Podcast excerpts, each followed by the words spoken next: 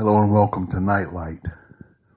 At my age, I'm growing increasingly aware of the danger of growing older without growing wiser. I won't explain why I'm saying that. It just is what it is. it's painful to see areas in me that have not changed. Now that can be a morbid introspective focus that is not helpful, or it can be an awareness brought by the Holy Spirit for me to begin to focus on those particular areas and cooperate with Him in dealing with it. We can tell the difference between whether it's morbid introspection or whether it's the conviction of the Holy Spirit by one simple examination. Morbid introspection brings depression, confusion, frustration, and fruitlessness. Conviction brings insight, understanding, and energy and life. We change from one level of glory to another by the Spirit of the Lord working with and in us. Now notice though it's, it's with and in us, not just in us. We're not mere lumps with no participating part to play in how we grow and develop. We'll talk more about that partnership with the Holy Spirit and how that works in a more practical way in just a little bit. But for now, I want to awaken us to the issue that we all know as maybe we don't want to think about. Time is passing. There are things in us that we all are not pleased with. We maybe have tried to deal with them the best we could, maybe intensely, maybe over a long period of time, but we reached a point of giving up.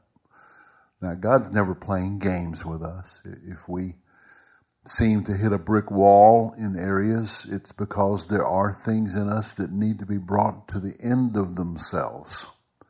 It may upset us at first to realize that God may resist our quote, best efforts only because he's trying to bring us to a deeper place of submission and trust in his working on our behalf.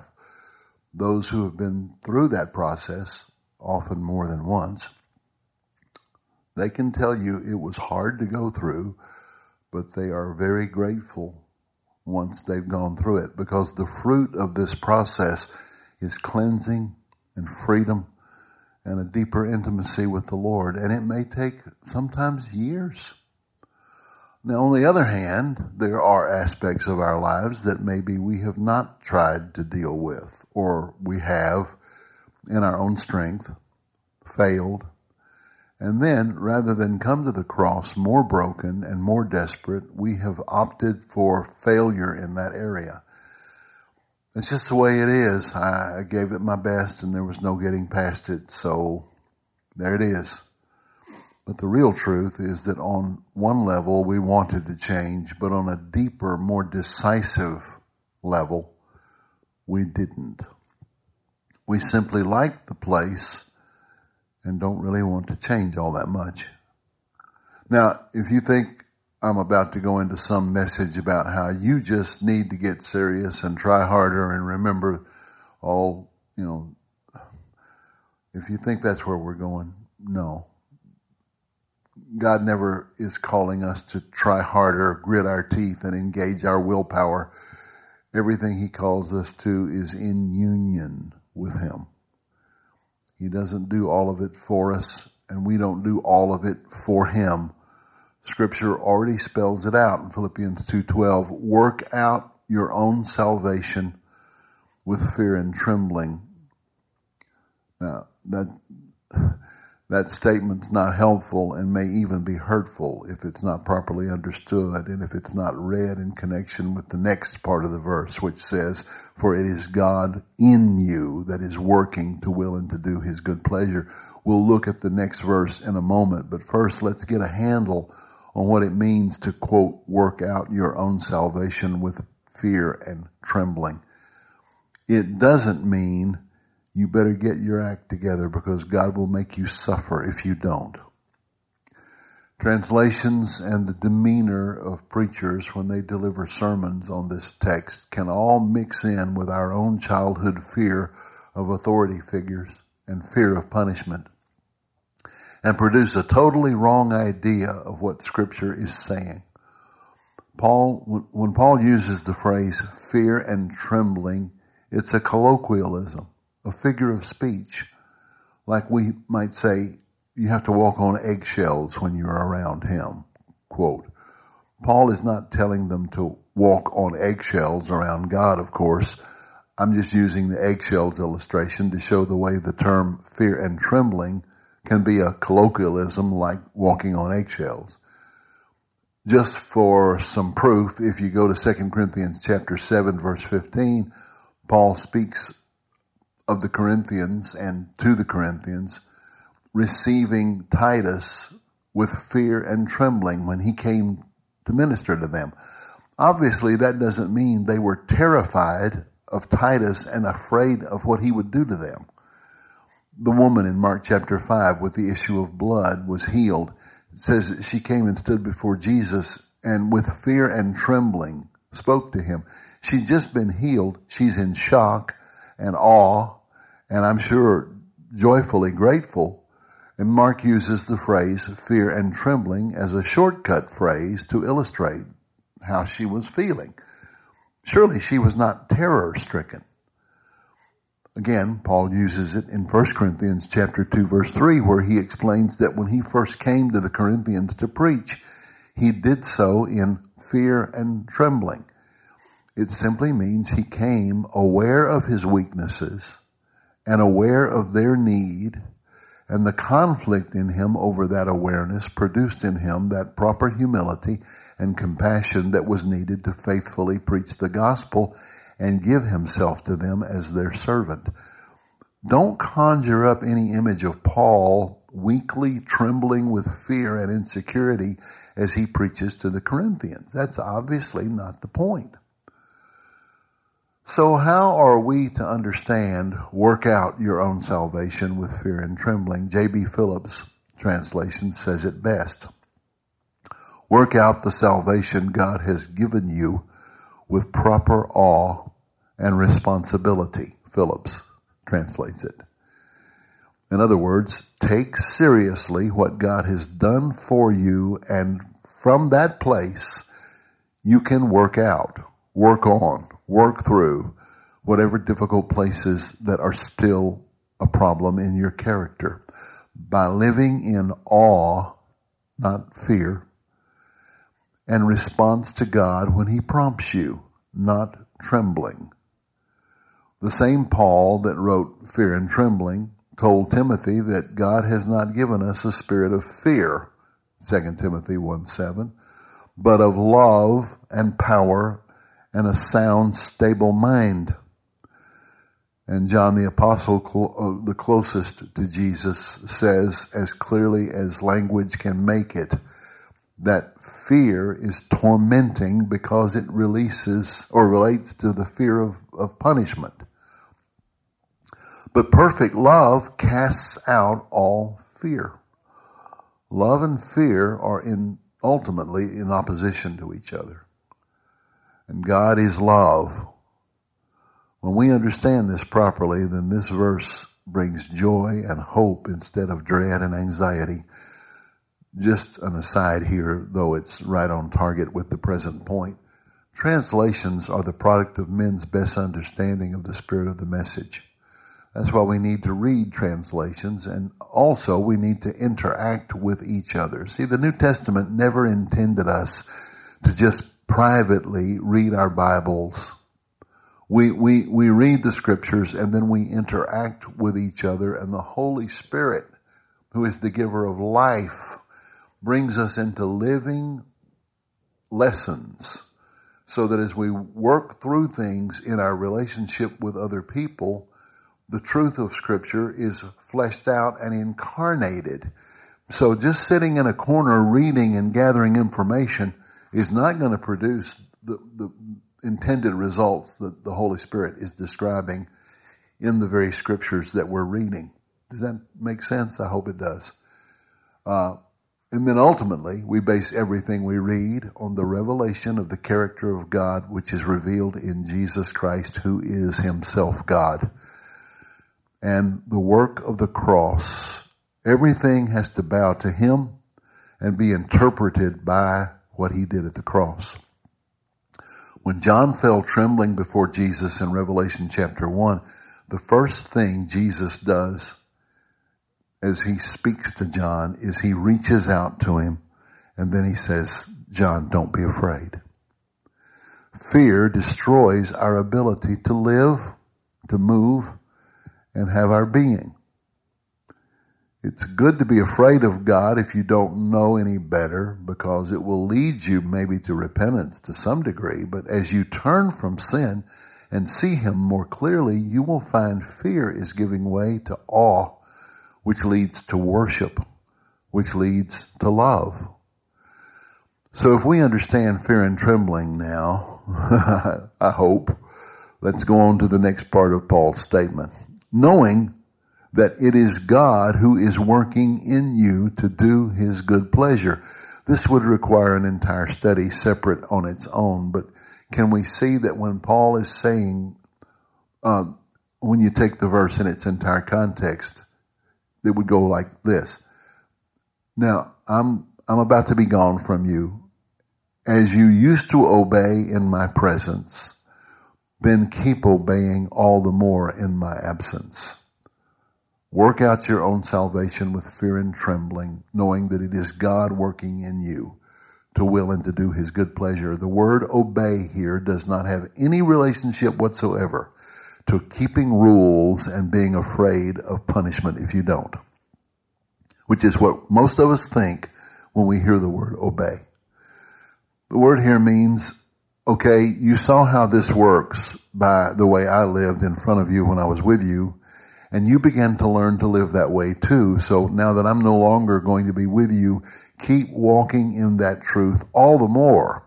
Work things out with God in a relationship with Him so that you can learn for yourself by experience that He loves you, lives in you, and is in energizing things for you in order to fulfill His will in your life, which is all for your best.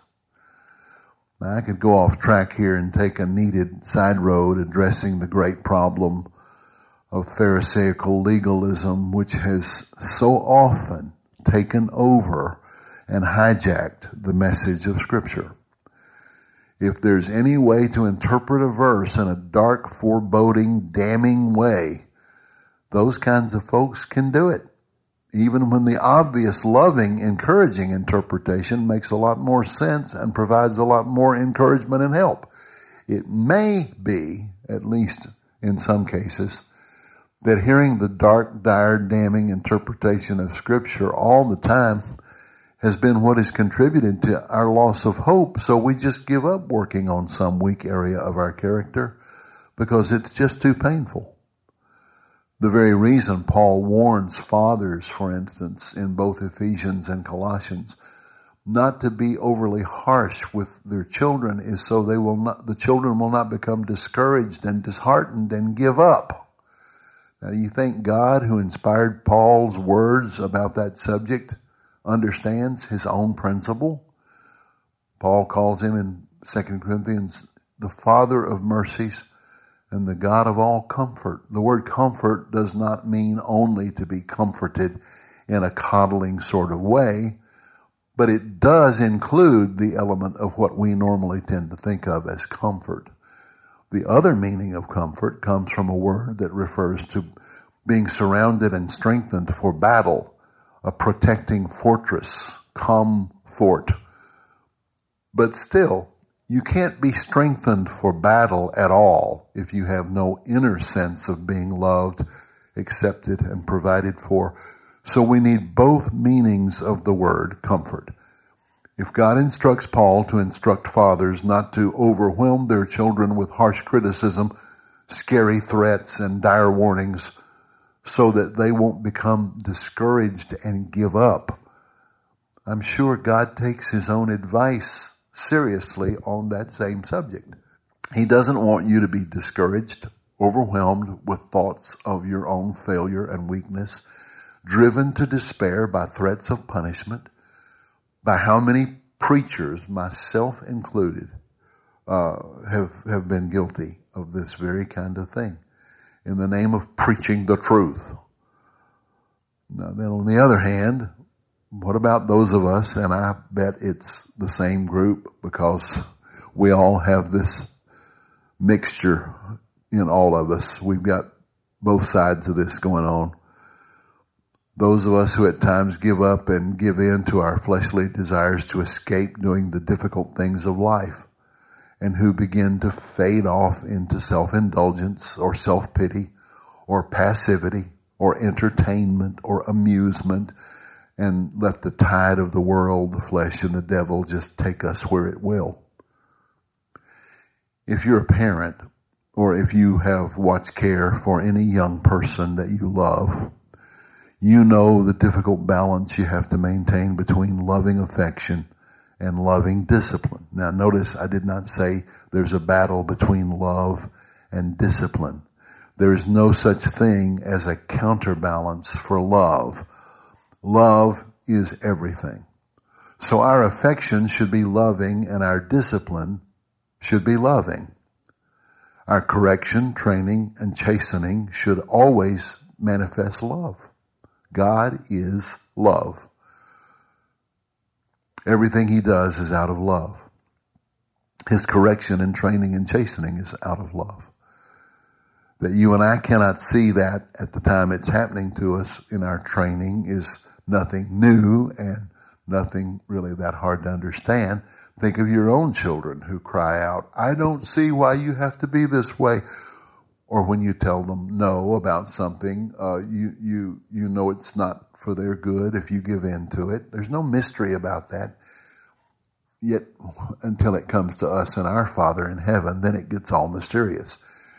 You're not so old that you don't remember your own feelings when parental wisdom was protecting you from yourself. So the Father has to comfort us both ways, sometimes in gentle affection, and other times, maybe most times, in the more prodding, motivating, disciplining ways. These ways are just as loving as the comforting ways and maybe are even more so because as you know in dealing with your own children, it takes more exerting of love to deal in discipline than it takes to snuggle. God may be more like that than we know. Maybe it actually takes more of God's exerting of himself to love us that way than it does to just hold us.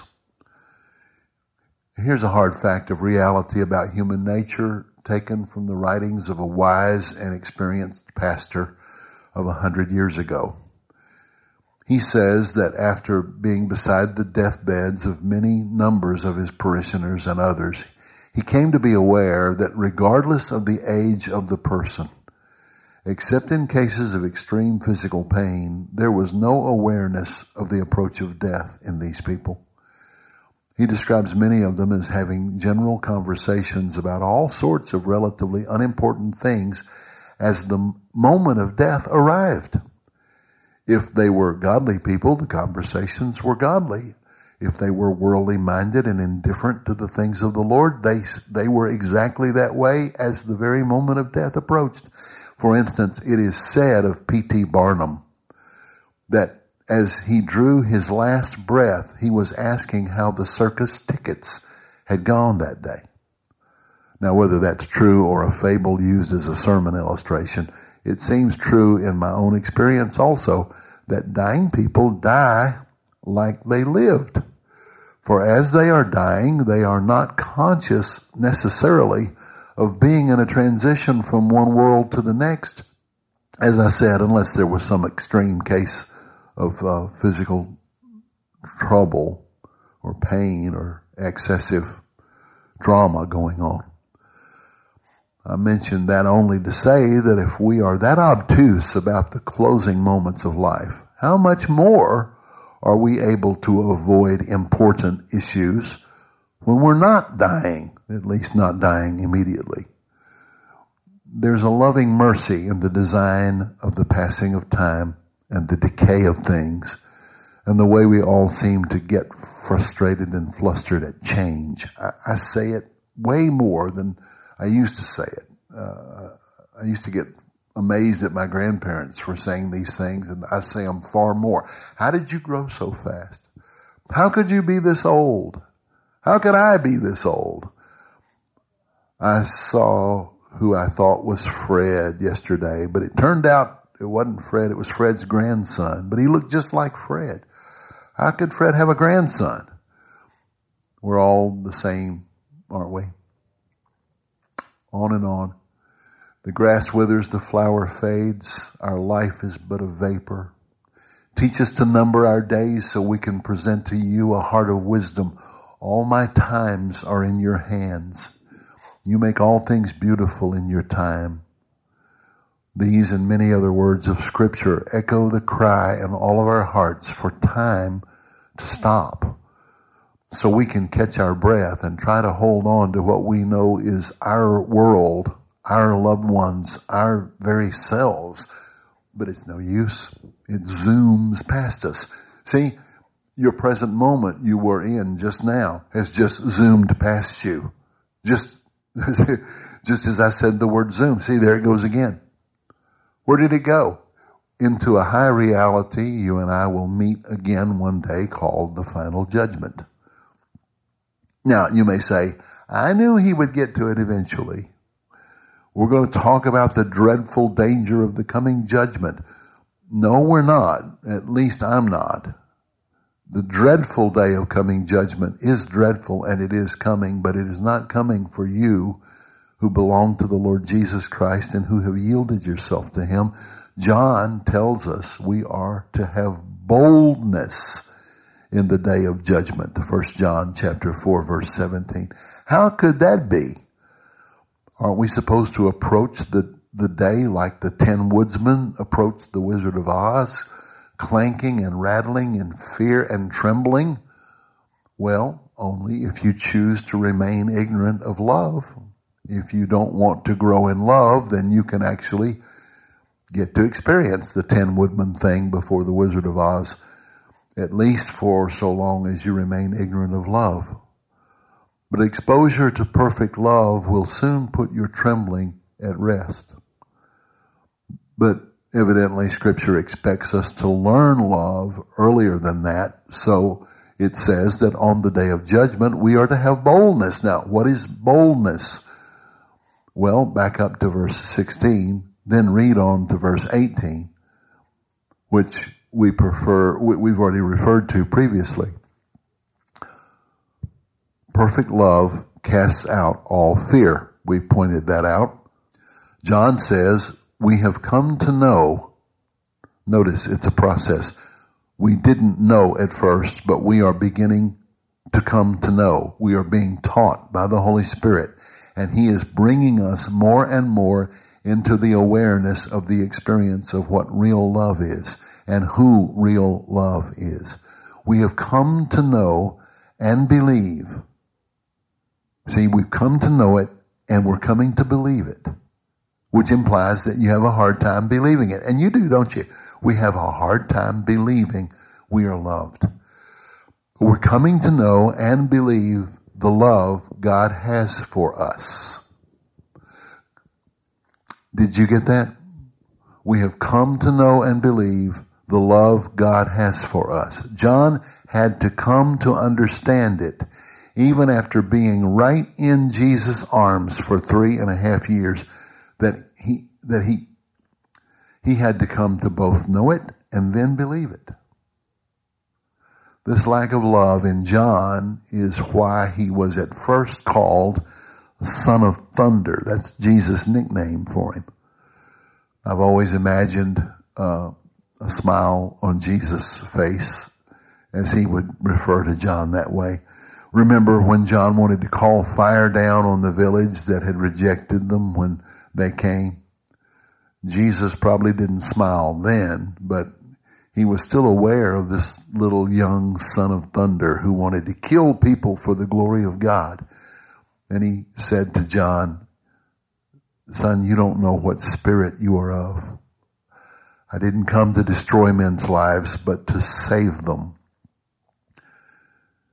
Do you get the, the, the most of the Western church in the immature stage of spiritual development is very much like John wanting to call fire down on people, kill off a few million pagans, even with fire, all for the glory of God. You hear this, Clay? Uh, that's an aside for now. John goes on to say, God is love. Whoever abides in love abides in God and God in him. In this way, in what way? In, the, in coming to understand that you are loved, that God is love and you're loved. In this way, love has become perfected among us. See, the Greek is not speaking about individuals, although yes, God does do this in and for us as individuals, but it's worked out and manifested among us in our interactions. That's why the same book of John uh, stresses you can't love God and, and hate your brother. So he says, as a result of this love working in and among us, we may have boldness, or the word is confidence, translated in other translations, confidence in the day of judgment. For as he is, so are we in this world. There is no fear in love, but perfect love drives out fear. One translation says the Greek, the, see the Greek un, underscores this is a process. Perfect love drives out fear because fear is tormenting. Those who fear are not yet secure in love. You know, it's funny. It's not really funny, but it is funny. If a guy's having a heart attack, you know, emergency workers don't say to him, calm down, sir, you're having a heart attack. I'm having a heart attack. Ah! And that's, that's kind of the way it is with this, this message here about Perfect love casts out fear because fear is related to fear of punishment. Punishment! Uh, the word has punishment. That verse has punishment in it. And the only thing people who live in fear and legalism see in the verse is the punishment or the fear. This, the, the, the verse is talking about casting out fear. There is no fear because there is no punishment because God is not looking to punish you and all they hear is punish. Heart attack. I'm having a heart attack. Ah, you're giving me a heart attack. Now that I hope we understand fear versus love a bit better, I can get to my original point of this message, which we haven't gotten to yet. How do we put sin to death in us in the areas where we have not been able to overcome certain discouraging issues in our character? I can tell you from long and sad experience with both myself and with many other people, as long as you are moved by some fear of punishment, you will keep failing. And God, strangely enough, will resist your success. Why? Well, what if by your own self effort you did succeed? What would you become? A self-satisfied Pharisee who judges all around you who are still struggling. Yeah, we know that is what we would become because think of it. You stop smoking and all of a sudden all smokers are filthy smokestacks who stink. Lose a few pounds of belly fat and all of a sudden everybody is a fat pig who has no self-respect or self-control of their appetites. Should I go on or do we all get the point? God does not want us to improve ourselves with self-effort. He will resist us even. Even if we gain a few wins here and there, ultimately they won't last. You lose 10 pounds and gain 15. I control my temper and then go into depression. It's, it's like trying to lay too much carpet in a too small a space. You get it down over here and it pops up over there. No, what God wants is not a partnership where you do your part and God does his part. God is after being in union where it's you in him and him in you. till you learn to walk together in union life, and that union is a growing fruit of experience from living it out day by day with God and with other people. Growing in the knowledge of such love is what then energizes us to live in our true self. So when we deal with sin in us, the putting to death of some aspect of our old self that seeks to kill out our true self, we have power to engage that battle because we know we are already loved as much as love can love, just as we are. And that increases our hunger to live more and more in that truth. So it's no longer us trying to stop doing bad things but it becomes our desire to start living out the good that is our true and full destiny. If we think of bad things as, I am so evil, how could God love me? We will then have no choice but to keep going to the bad things in order to comfort ourselves because there's no other place for us to go for comfort. It's false comfort, but that's where we go. We can't go to God. He's mad at us. We have to go to our mud puddle instead. When that backward thinking begins to be corrected and we begin to live constantly in love, and we then begin to be perfected by that love, we outgrow sin like we outgrow playing with mud pies. Now, if you still like making mud pies, you can find you another example than the one I just used. Now we can get into my main topic, which we haven't gotten to yet. How do we break the power of old sinful patterns that we've given up trying to overcome? If you begin to believe you are loved, and that takes practice, I know, but if you begin, then you will find your tastes are changing in the area of weakness. See, usually whatever sinful pattern we're bound by is something we chose at some point in our past or it was imposed on us by others, but we still embraced it for our own reasons. We did so because to some degree it gave pleasure. All addictions are a false medication that we turn to in order to avoid pain. Now that we know that we're beginning to believe that we are loved, we can begin to face the pain that we used our addiction to avoid. So we begin to find strength we didn't have before. See, it isn't our strength, but it, it's His. Yet, because He gives Himself to us freely and completely, we take that strength into us and begin to act out of it instead of out of our old idols and our old thought patterns and old emotions. And that's what it means to work out our salvation we do it with awe and with willful responsiveness to God because we know it is Him in us that's doing it. See, then it's Him in us at the same time, but it's also us cooperating.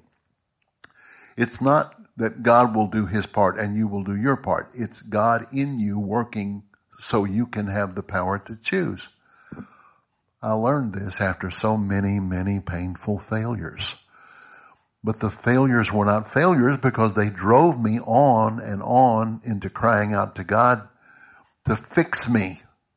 But he refused to fix me because what he wanted was for me to collapse in his arms, become totally dependent on him. And when I became totally dependent on him, because I found I could not do anything without him, for without him we can do nothing. I found I could do all things through Christ who strengthens me.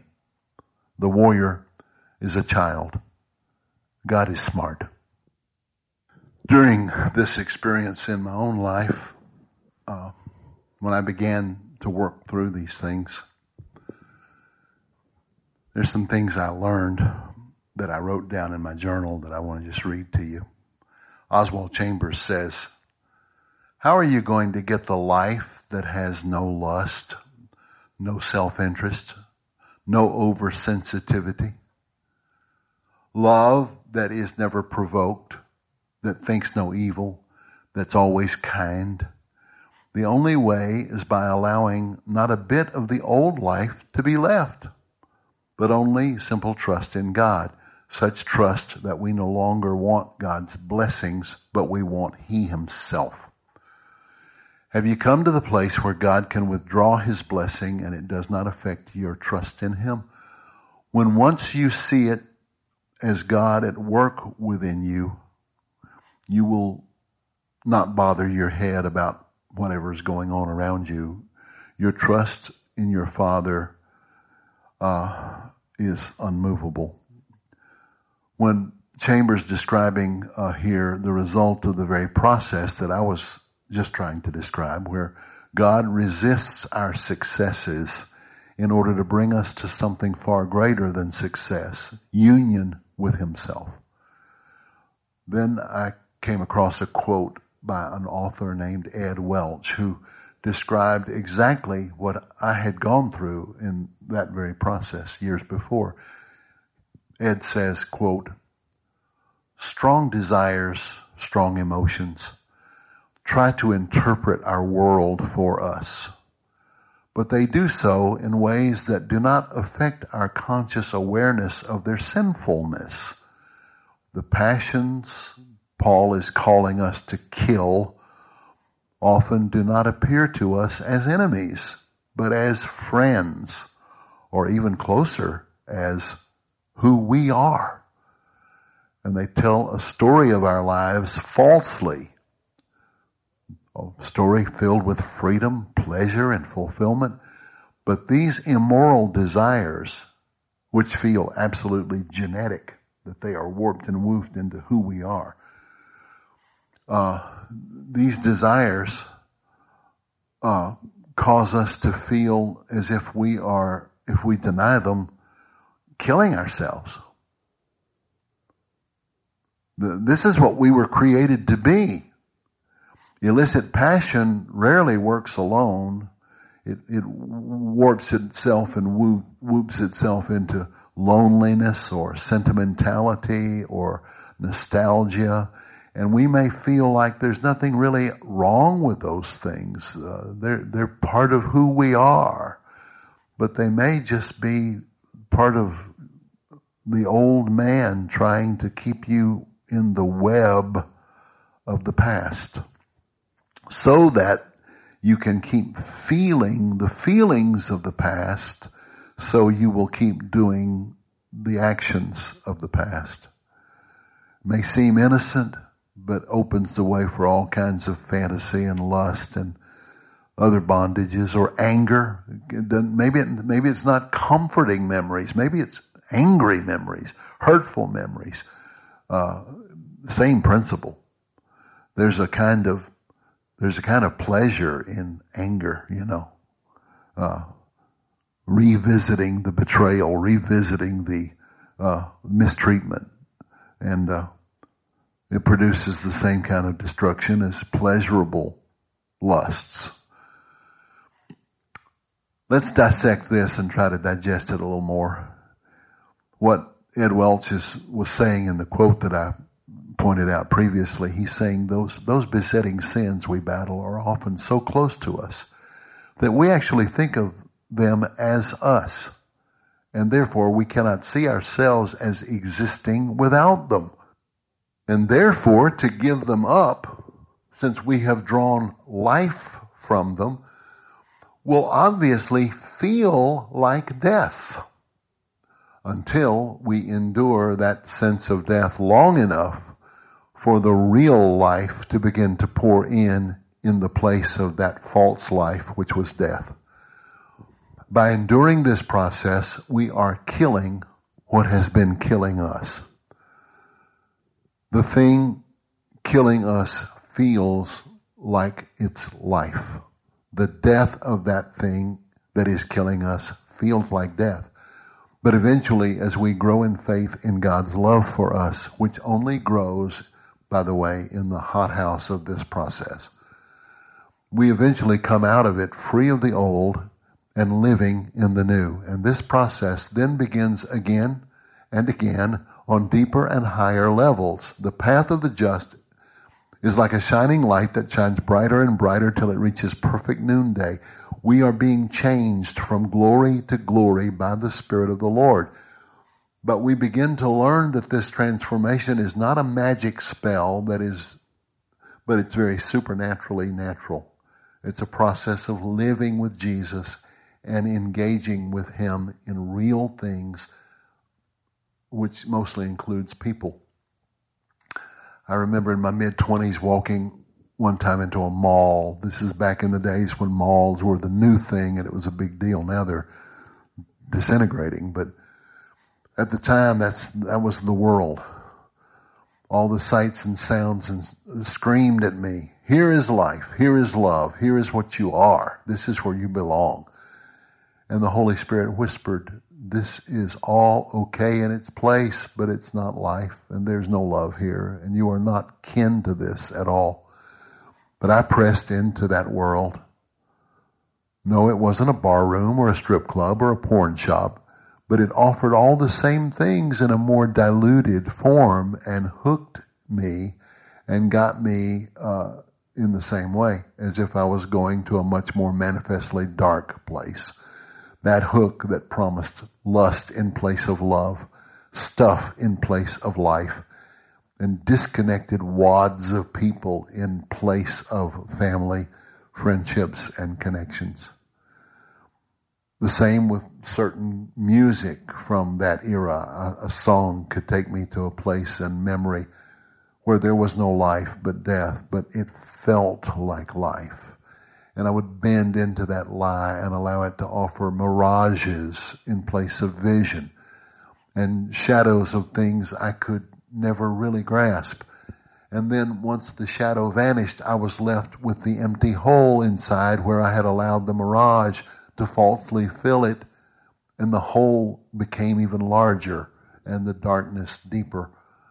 That's what all addiction is. And we will never release it and embrace the real until we are brought to the place of seeing what is false about the old and what is true about the real. Now, once a very angry young man who had been struggling with several painful addictions said to me, more angry at God than at me, but I was handy. It just sounds like you're all saying, well, if you just decide to straighten up and clean up your life, then God will come and, and accommodate you finally. And when He sees you really are trying. well, if I could clean up my life, I wouldn't need God to come and do it for me, would I? If I could do it myself, I wouldn't be here trying to get help, would I? And I so understood his anger and his pain. I knew because I had lived in that very same struggle and said those almost same words. But see, this is the painful beauty of the way this works. We have to be brought to the end of ourselves till we are totally dependent on God's love for us, which we do not really believe in. Before the pain, I don't care how religious we are or how many correct phrases we use, we are at bottom pretty confident in our own wisdom and ability. God's not a bully. He's not wanting to bring us to the end of ourselves so we can, he can enjoy watching us grovel. Now, that's not what this is about. He must bring us to the end of the old self-centered false self because to whatever degree it wins on its own, it simply takes credit for it and goes on to create an even worse mess than the one it thinks it overcame on its own. That's where Pharisaical religious meanness comes from. C.S. Lewis said if becoming a Christian doesn't make you better, it's guaranteed to make you worse. Some of the meanest people I have ever met in my life were not in bar rooms or strip clubs. They were in churches. If, if God's going to truly help us, He will have to hurt us enough to bring us fully to Him and Him alone. Then once we find he's not disappointed in us because he never had any illusions about us, we can begin to unite with him in trust and love and the process of deliverance from sin, from addiction, from fear, from shame, from all that is not of love can really begin. So, what's the first step out of this prison? Well, Jesus said in John 7, verse 17, If anyone is willing to do my will, then he or she will come to know what is true. Do you see the order here? We have spoken of it before, but it needs to be repeated. Jesus said, anyone who desires to do my will, did you get that? Anyone who desires to do my will, not anyone who does my will, anyone who desires to. He didn't say anyone who's perfectly performing my will, but anyone who longs to do what Jesus tells them to do. That longing will eventually come to bring them to understand fully the will of God. So the, the, that means when you don't have the power to do something or change something, if Jesus tells you to do a thing, whatever it is, the moment you try to obey Him, you find in that moment that you can obey Him. He supplies the power to perform what you used to think was unperformable. As you take your first step in attempting to obey Him, you can't forgive your enemy, but you will take some action in the direction of forgiving, and something then happens, and you find you can do it. You're working out your salvation with awe and responsibility, and God is working in you to perform that all together in union, you in Him and He with you.